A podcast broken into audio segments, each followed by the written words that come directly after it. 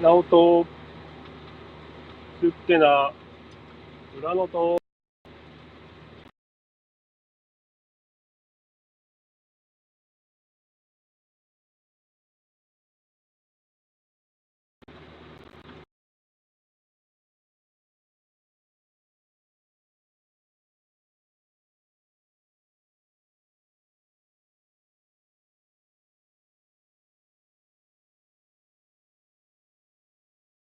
7月の21日、えー午後7時15分を過ぎたところです。えー実は、ただいま、畑の真ん中で作業しながらの、え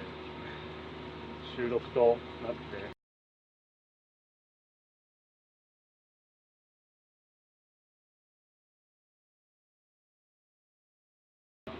暇なので収録をしながら撮ってみようかなと。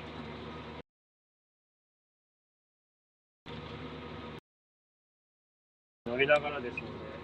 少しうるさいかもしれませんが、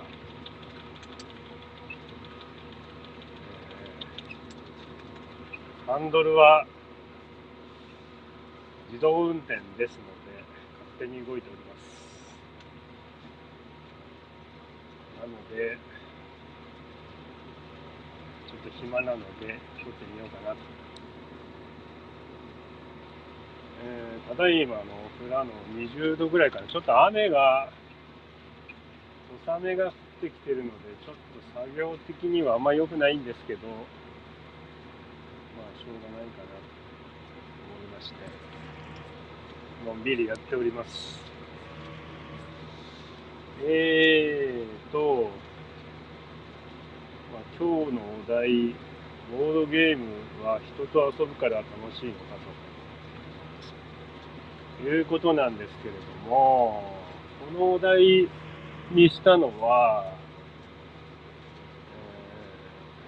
ーちょっと畑の作業をしている時はちょっと暇なので、ポッドキャスト聞くんですけど、4年前の9月に終わったボードゲーム研究室というポッドキャストがあったんですけれども、ボードゲームのもう老舗の番組ですね。僕もボードゲーム遊び始めた頃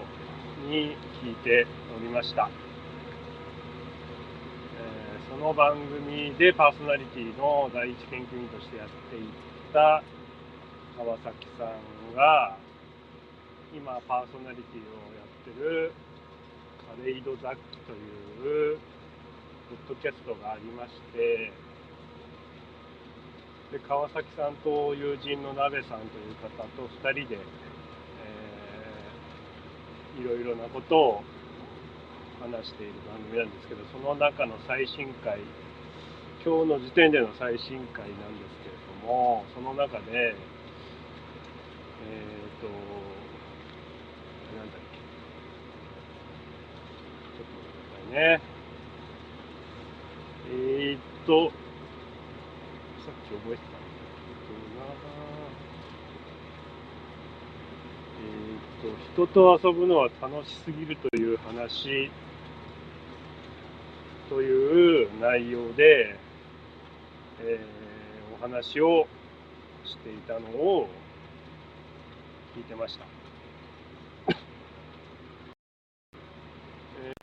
えーの中で話されているの話なんですけれども、えーデジタルゲームっていうのは基本昔は一人で遊ぶのが主な。遊び方だっ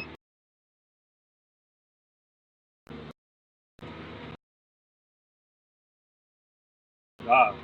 増えてきまして人で遊ぶと、面白さの半分は担保されているんじゃないかなという内容の話をされていて、なるほどなと、そうなるとボードゲームっていうのは、まあ、極端な考え方なんですけどね、デジタルとアナログも違いますし、ゲーム性も違いますし、ただ楽しさという観点で見る見たときに、人と遊ぶ、遊びに関しては人と遊ぶと楽しさが増すとなると、ボードゲームというのはそういうところで楽しさが担保されているものなのかな。まあ、極端な考え方なんですけれども、という仮説を立てて、いろいろ考え、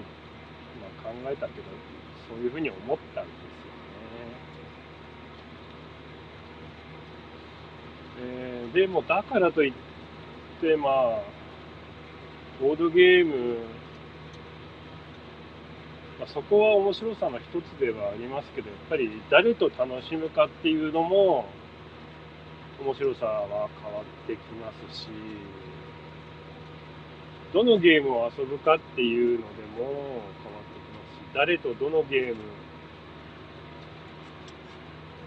遊ぶかっていうのでも大きく変わってくるような感じはしますけれども、やっぱりその大まかな面白さの根幹にあるものはやっぱり人と遊ぶから面白さ、ゲーム、ボードゲームは面白いのかなと。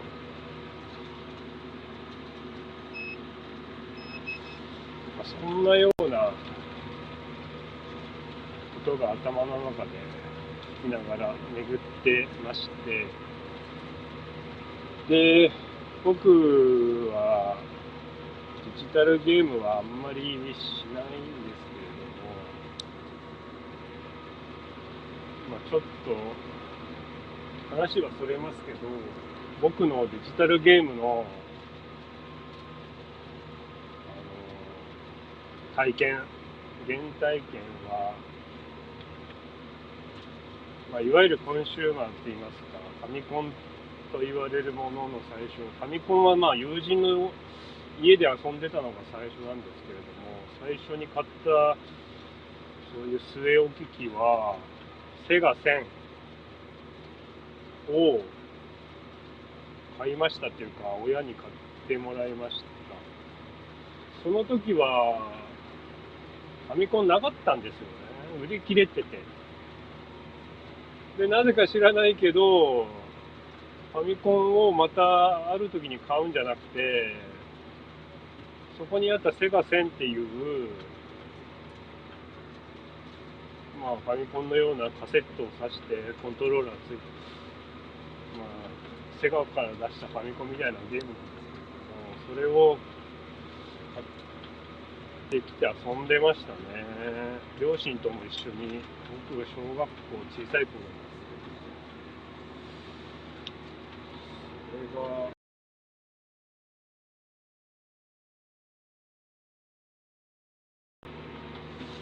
近くの年上の方が、方っていうかまあ、同じ学校の先輩なんですけれども、たまたまセガ1000先輩がいて、その人だけとはゲームの貸し借りをしていたっていう思い出がありますたまたま。たまたま一そのセガ1000、まあ、セガ戦の話、まあ、セガ戦は結構思い出のが一番思い出なのがガールズガーデンとかフリッキーとかモナコ GP とかザクソンとかありましたね。この話誰か分かる人いますかそんな話はまあいいんですけれども。なんかサファリレースみたいなので、コントローラー、ハンドルのコントローラー買いました。トゥットゥットゥットゥトゥトゥトゥっていう、まあ、ゾウとか歩いてきたら車を踏みつけられるんですけど、まあそういうのを遊んでました。で、その後はスーパーファミコン買って、プレイステーション買って、プレイステーション2買って、で、長らく間空いて Wii 買って、僕のデジタルゲームが終了しました。なので、そんなにネットゲームが、まあ、盛んになる前にちょっとデジタルゲームからは離れたんですけど、唯一、ネットゲームっていうか遊んだことあるのが、ドラゴンクエストのオンライン。あれ、ちょっとだけやってたんですよね。で、友人が、あの、Wii U の、あの、ディスクを買おうとしたら Wii U のディスクで、で、なので、俺、僕にくれたんですよね、その Wii のドラゴンクエストオンラインの。で、あのいろいろ街歩くといろんな人が走り回ってて、で、結構オンラインで、そう仲間、フレンド登録して仲間と一緒に冒険するっていうのが、ちょっと苦手でして、3のファイナルファンタジーのなんか外伝みたいなやつでオンラインでなんか誰かが困ったら助けに行けるみたいなゲームもあったんですけどそういうのでもネットにつなぐのがちょっと怖くてそのインターネットアレルギーとかではなくなんか自分みたいなレベルの人間が何ができるんだっていう感じで、ちょっとなかなかそういうネットにつなげてどうのこうのっていう遊びがなかなかできず、ドラゴンクエストのオンラインも、うん、まあ友達がなんかアイテム欲しかったら僕も一緒に入ってなんかするぐらいはやったんですけど、なんかこう、いまいち、僕なんかが、まあ、そんなにゲーム上手くないので、一緒に戦っても足手まといになるしみたいな感じで、よくわからず、スマホのゲームとかでも、あのギルドとかフレンド登録とか、そういう感じで、この一緒にパーティー組んで戦うとかああいうのがちょっと苦手でなるべくならオフラインでできるようなゲームを探したりして遊んでしまいますね。このネットゲームの盛んな昨今、なかなかフレンドコードでどうのこうのみたいなのはちょっと苦手なんですけれどもそんな僕がボードゲームこのリアルな人間と一緒に面と向かってやるボードゲームはすごく大好きでなんかやっぱそこはイコールにはならないんだなっていうのが改めてやっぱネットのゲームでのなんか知識がそんなにないので、なかなか入り込めずにいるんですけども、ボードゲームだと、こう素直に楽しめると。そういう新しいゲームのルール説明聞いても、スッとあのルール聞いて楽しめるんです、またそれを考えてると、僕の友人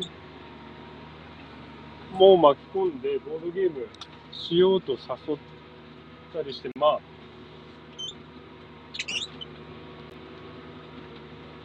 あのーまあ家で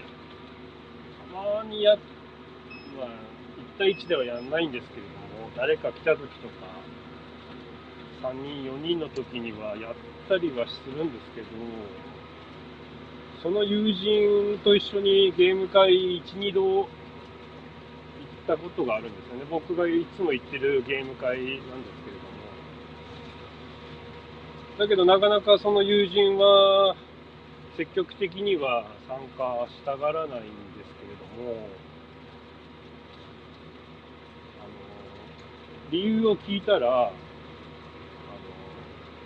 ボードゲームに知識がないし、ルール説明聞いても、あのそのルール覚えるのも、そのプレイも迷惑かからずできるかとかっていう心配をして、なかなか、こう、積極的に参加してくれないというか、ちょっとゲーム会にはちょっと距離を取ってると。まあ、ボードゲーム自体、そんなに積極的に、まあ面白いのは分かってるけれども、積極的に参加しないっていうのもあって、で、その川崎さんのパレード雑記のポッドキャストを聞いたときに、いろいろ考えたら、その友人がボードゲームなかなか積極的に参加できないと。自分自分のようなボードゲーム何の知識もない人がって考えたときに、そういえば、その友人は、まあね、そのドラクエのオンラインとか、まあ、結構ゲーム、デジタルゲームが好きなんで、そういうのもまあやったり、いろいろフレンド登録してパーティー組んで、いろいろ積極的に参加したりしてるのは知ってたんですけど、じゃあ逆に僕がやるのかって言ったら、まあ、友達がボードゲームやらない理由と一緒で、僕なんか、そのデジタルゲームのパーティーに参加しても、なんて考えると、まあ面白いのは分かってるけども、やるんなら迷惑かからない位置でやりたいなって考えるのと一緒なんだなって思って、まあいろんな、やっぱり、もう、ボードゲームが、もうただただ楽しいのになって思ってたんですけども、やっぱり僕もにもう同じ人とそのゲームやるっていうのも苦手なようにデジタルゲーム。やっぱボードゲームただただ楽しいって僕が思ってる以上にやっぱりその敷居が高いって言いますか。うんそういう気持ちがある人にとってはなかなかこうまあ楽しいんだろうけど、一元さんな僕が入ってもいいのかなっていう気持ちになるのが、あ、そういうことなんだなと。自分に置き換えたときに、まあでもその友達も、まあ、お気に入りゲームが結構あるし、自分でもゲーム10個、15個買まあ僕がおすすめしたり、一緒に遊んだりして、あのー面白かったゲーム、気に入ったゲームは買ったり、まあ友人の、の家族と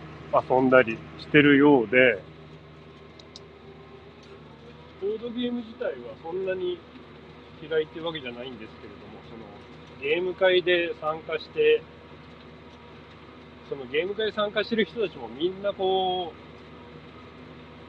う、ゲーム、ボードゲームに精通してる、精通っていうかこう、ボードゲームを楽しむぞっていうことに前向きなところがあるので、そこに僕なんかが参加してっていう気持ちになるのはやっぱりわかるなっていうのがちょっと見えてきたなと。そういうことを思いました。まあ、その自分が楽しいからっていうので、まあそんなにやっぱり無理に誘ってもしょうがないですし、でもやっぱデジタルゲームでもボードゲームでもやっぱ人と遊ぶっていうのが、まあ、スプラトゥーンとか、あ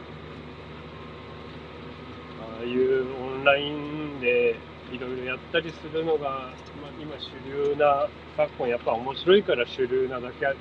て、そういう人たちがやっぱボードゲームっていう、この人と遊ぶっていう面白さ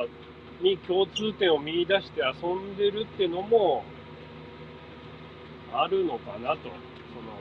ポッドキャストを聞いて。なので、そういうところでもやっぱり、ボードゲームが見直されてるっていうか、こう、脚光を浴びてるのかなと。このデジタルが盛んになった今だからこそ、こうデジタルのオンラインでつながって遊ぶデジタルが盛んな今だからこそ、ネットゲーム、その、ボードゲーム、アナログで机を囲んで遊ぶっていうのが、まあ、それもやっぱ楽しいよねっていうので遊ばれているのかなと。で、その中で、さらに、ボードゲームをもっと楽しみたいっていう人が出てきたりして、今のボードゲームの底上げにつながってるのかななんて、それも一つあるのかななんて考えたりしました。ですかね。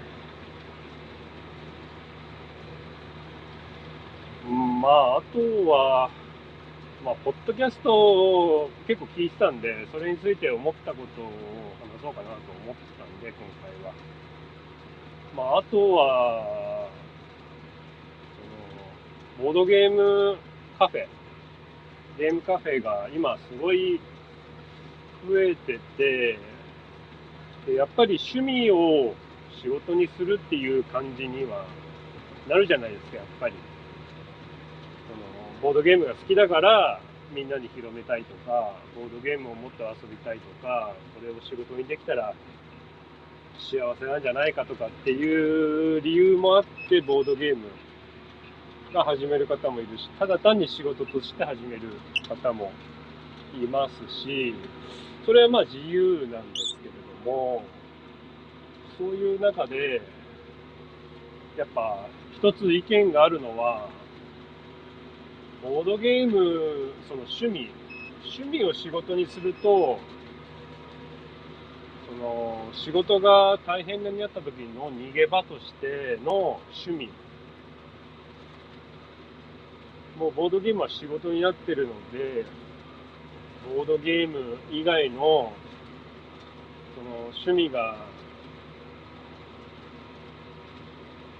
ボードゲームでの発散ができないんじゃないかとかっていうのがあったり、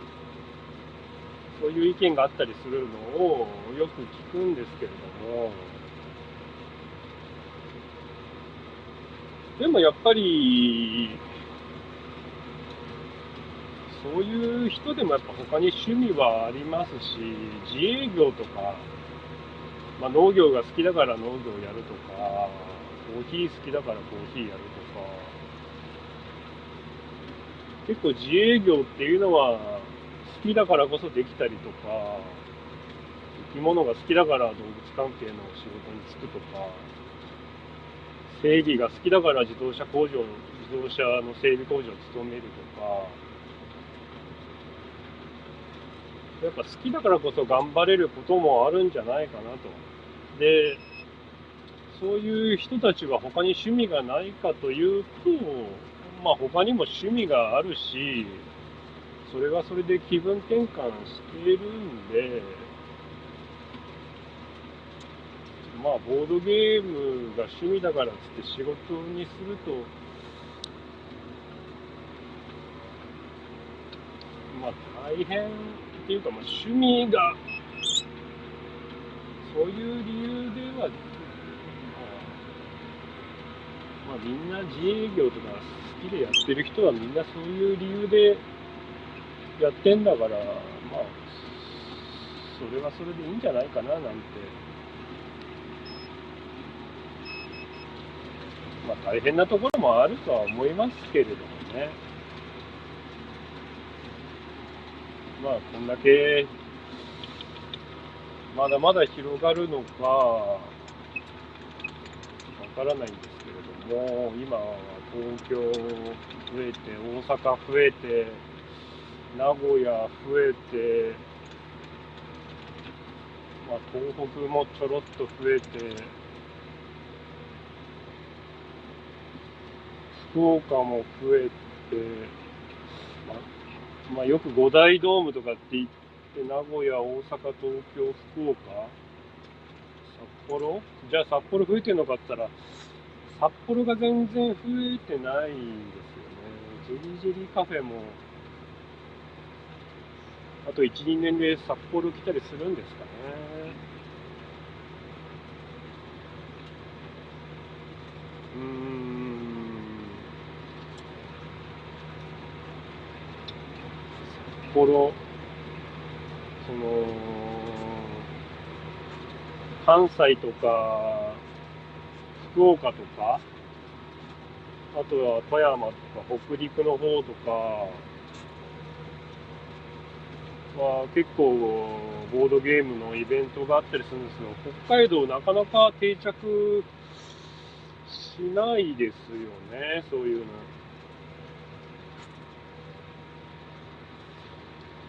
やっぱこう、札幌はまだまだいまいちこう盛り上がりが、ショップ、ショップも、まあちょろっとはありますけど、まだまだ他に比べて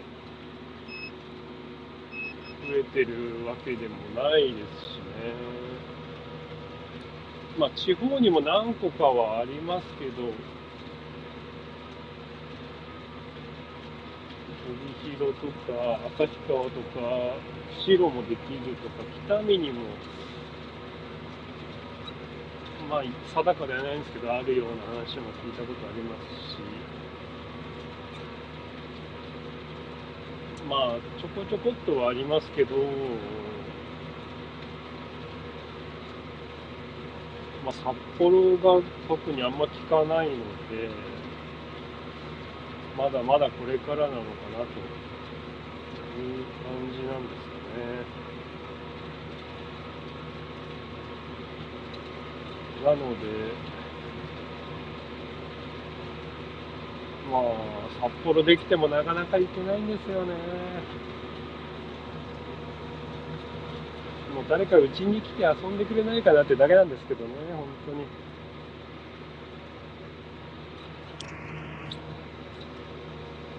ぱいいろいろ遊べますよ。言いながら、また、お誘いしてるんですけれども。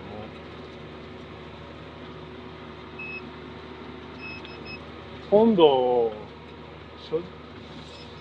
あの所有しているボードゲームをただただ、あの、喋るだけの、はい、あ行から、アメリゴとか、あだとなんだ。あ、あ、あ、あ、ちょっと出てこないな。いろいろこうずっとつらつらとただ喋ってって思いついたら途中でなんか喋ってみたいな。自分の所有してるゲーム探し会っていうのをやったら需要あんのかななんてない。や需要はないけどまあそういう何持ってるか聞くだけでもなんか聞いてくれたりするのかなと思ったりそうでもなかないのかなと思ったり。なんか結構埋もれてるゲームとかあるんでそんなゲームも喋れたらいいかななんて思ったり思わなかった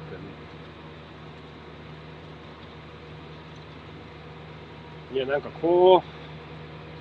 畑の真ん中で一人でこう今もう真っ暗なんですけど作業灯をつけながら熊が出るようなこんな外で一人でやってると、まあ、いろんなこと考えながらやっちゃうんでこう取り留めもなく何の答えもなく考えてることをただ喋ってるだけなんで大してまとまりはないんですけれども。いやもうポッドキャストボードゲームのポッドキャストもう結構ポッドキャストに登録できる範囲で全部聞いているんですけれども、やっぱ皆さんここまでは全部登録して聞くっていうところまではなかなか行ってないですよね。でも家で作業したりしてる人とかは聞いてしたりしてるんですかね。まあ、その一つに僕のポッドキャストがお力になればなんて思いながら。いや、いいんですよね、その、喋ってる。やっぱラジオ好きなんで、耳からの情報がも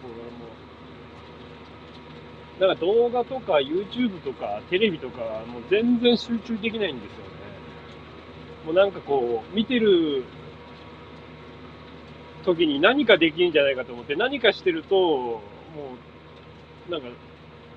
話題が次のところに行ってて、で、YouTube とかも見てても、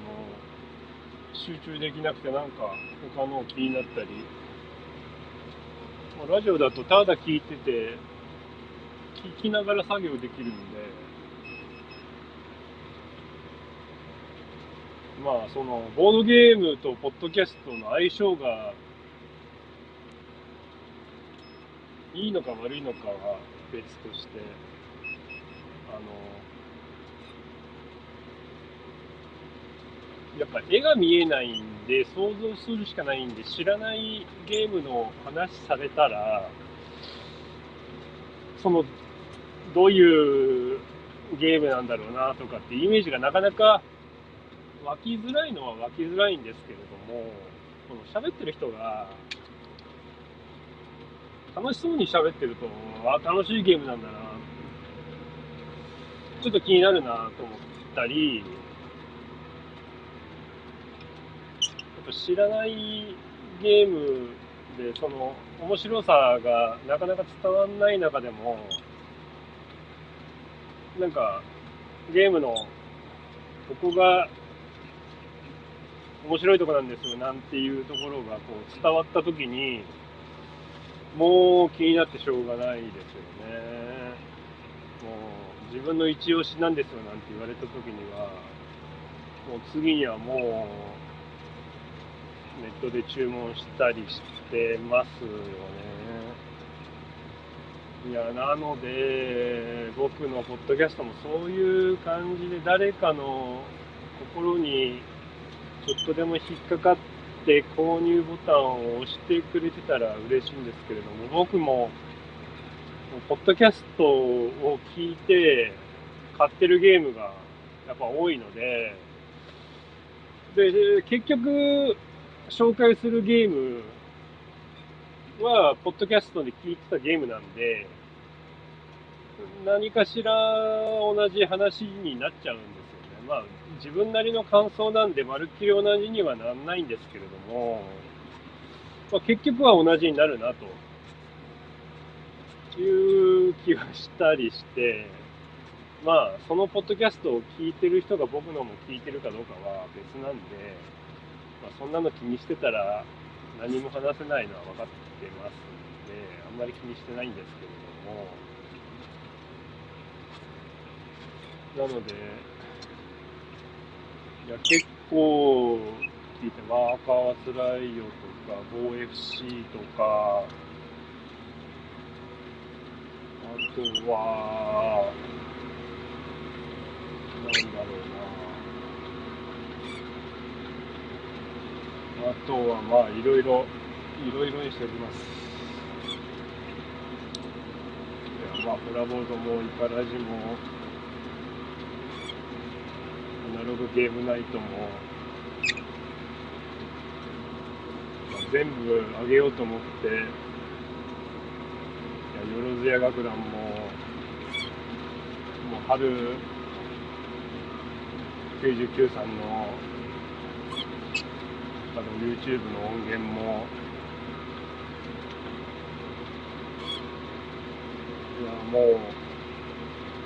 あとはおしゃしゃにも、おかんさんのラジオも、清水さんのも、あとは、ミスミスも、あとシュピール亭も、ミーラジも、そうなるともう全部、全部あげないといけないんで、この辺にしておきますけど、全部、全部、いや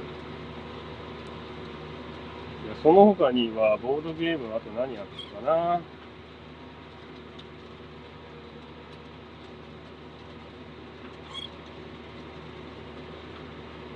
とは何やったかな。まあ、今、更新されてるようなやつだと、うーんあワンドロートーク、お客様でもスズメデイズのやつがパワーナインラジオもありますね。ひよっこボードゲームもありますね。卓上遊戯の開幕もありますね。ボドーレもありますね。ネタートラジオもありますね。豚の鳴き声もありますね。あと、ズタズタさんのラジオもありますね。ありますね。いや、まあ結構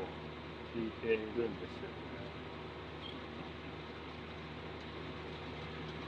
ね。なので、私は結構聞いております。重宝しております。皆さん、あの、ポッドキャストやってる方って、結構、ボードゲームを作ってたり、いろんな和訳をされてたり、和訳公開してる方だったり、動画公開してる方だったり、あとは、ショップの店員さんだったり、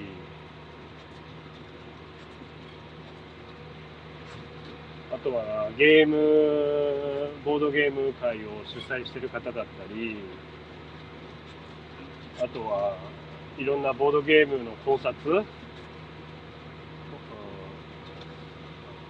あの攻略とか考えて喋ってる方だったり、いろんな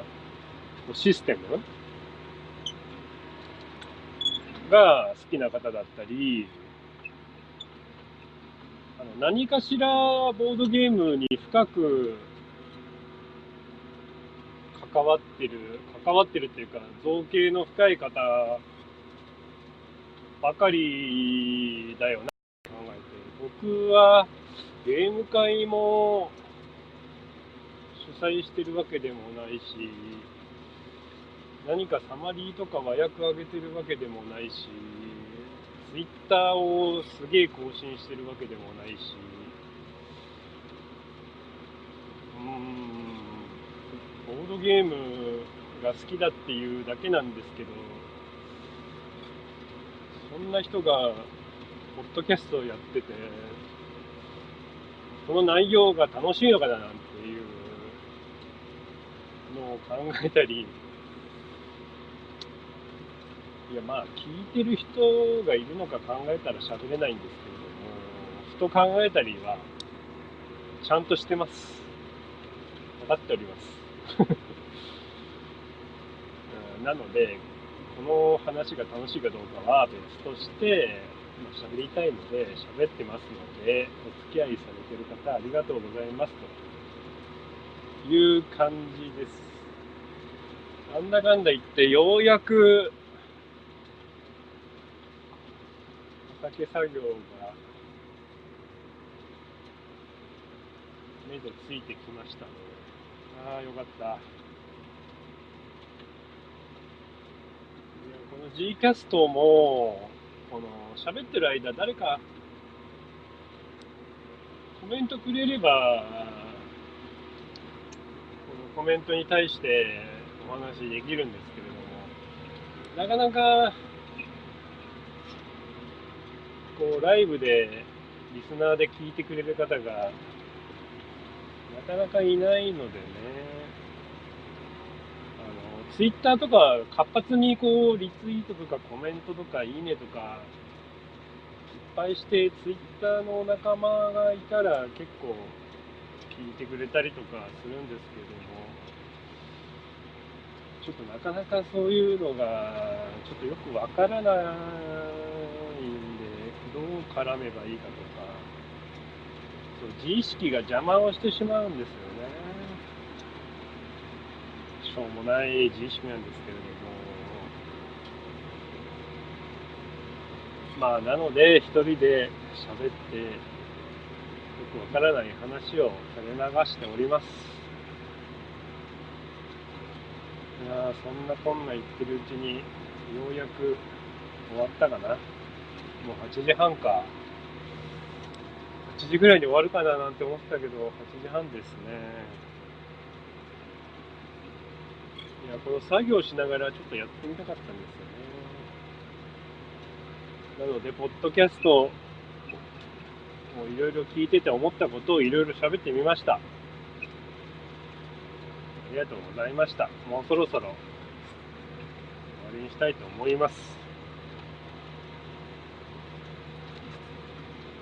えー、もしよろしかったら、感想、ただけると嬉しいです。はい。あ疲れた。えー、感想、Twitter、DM、リプライ、コメント、あと、ハッシュタグ、フラノーのなおさん、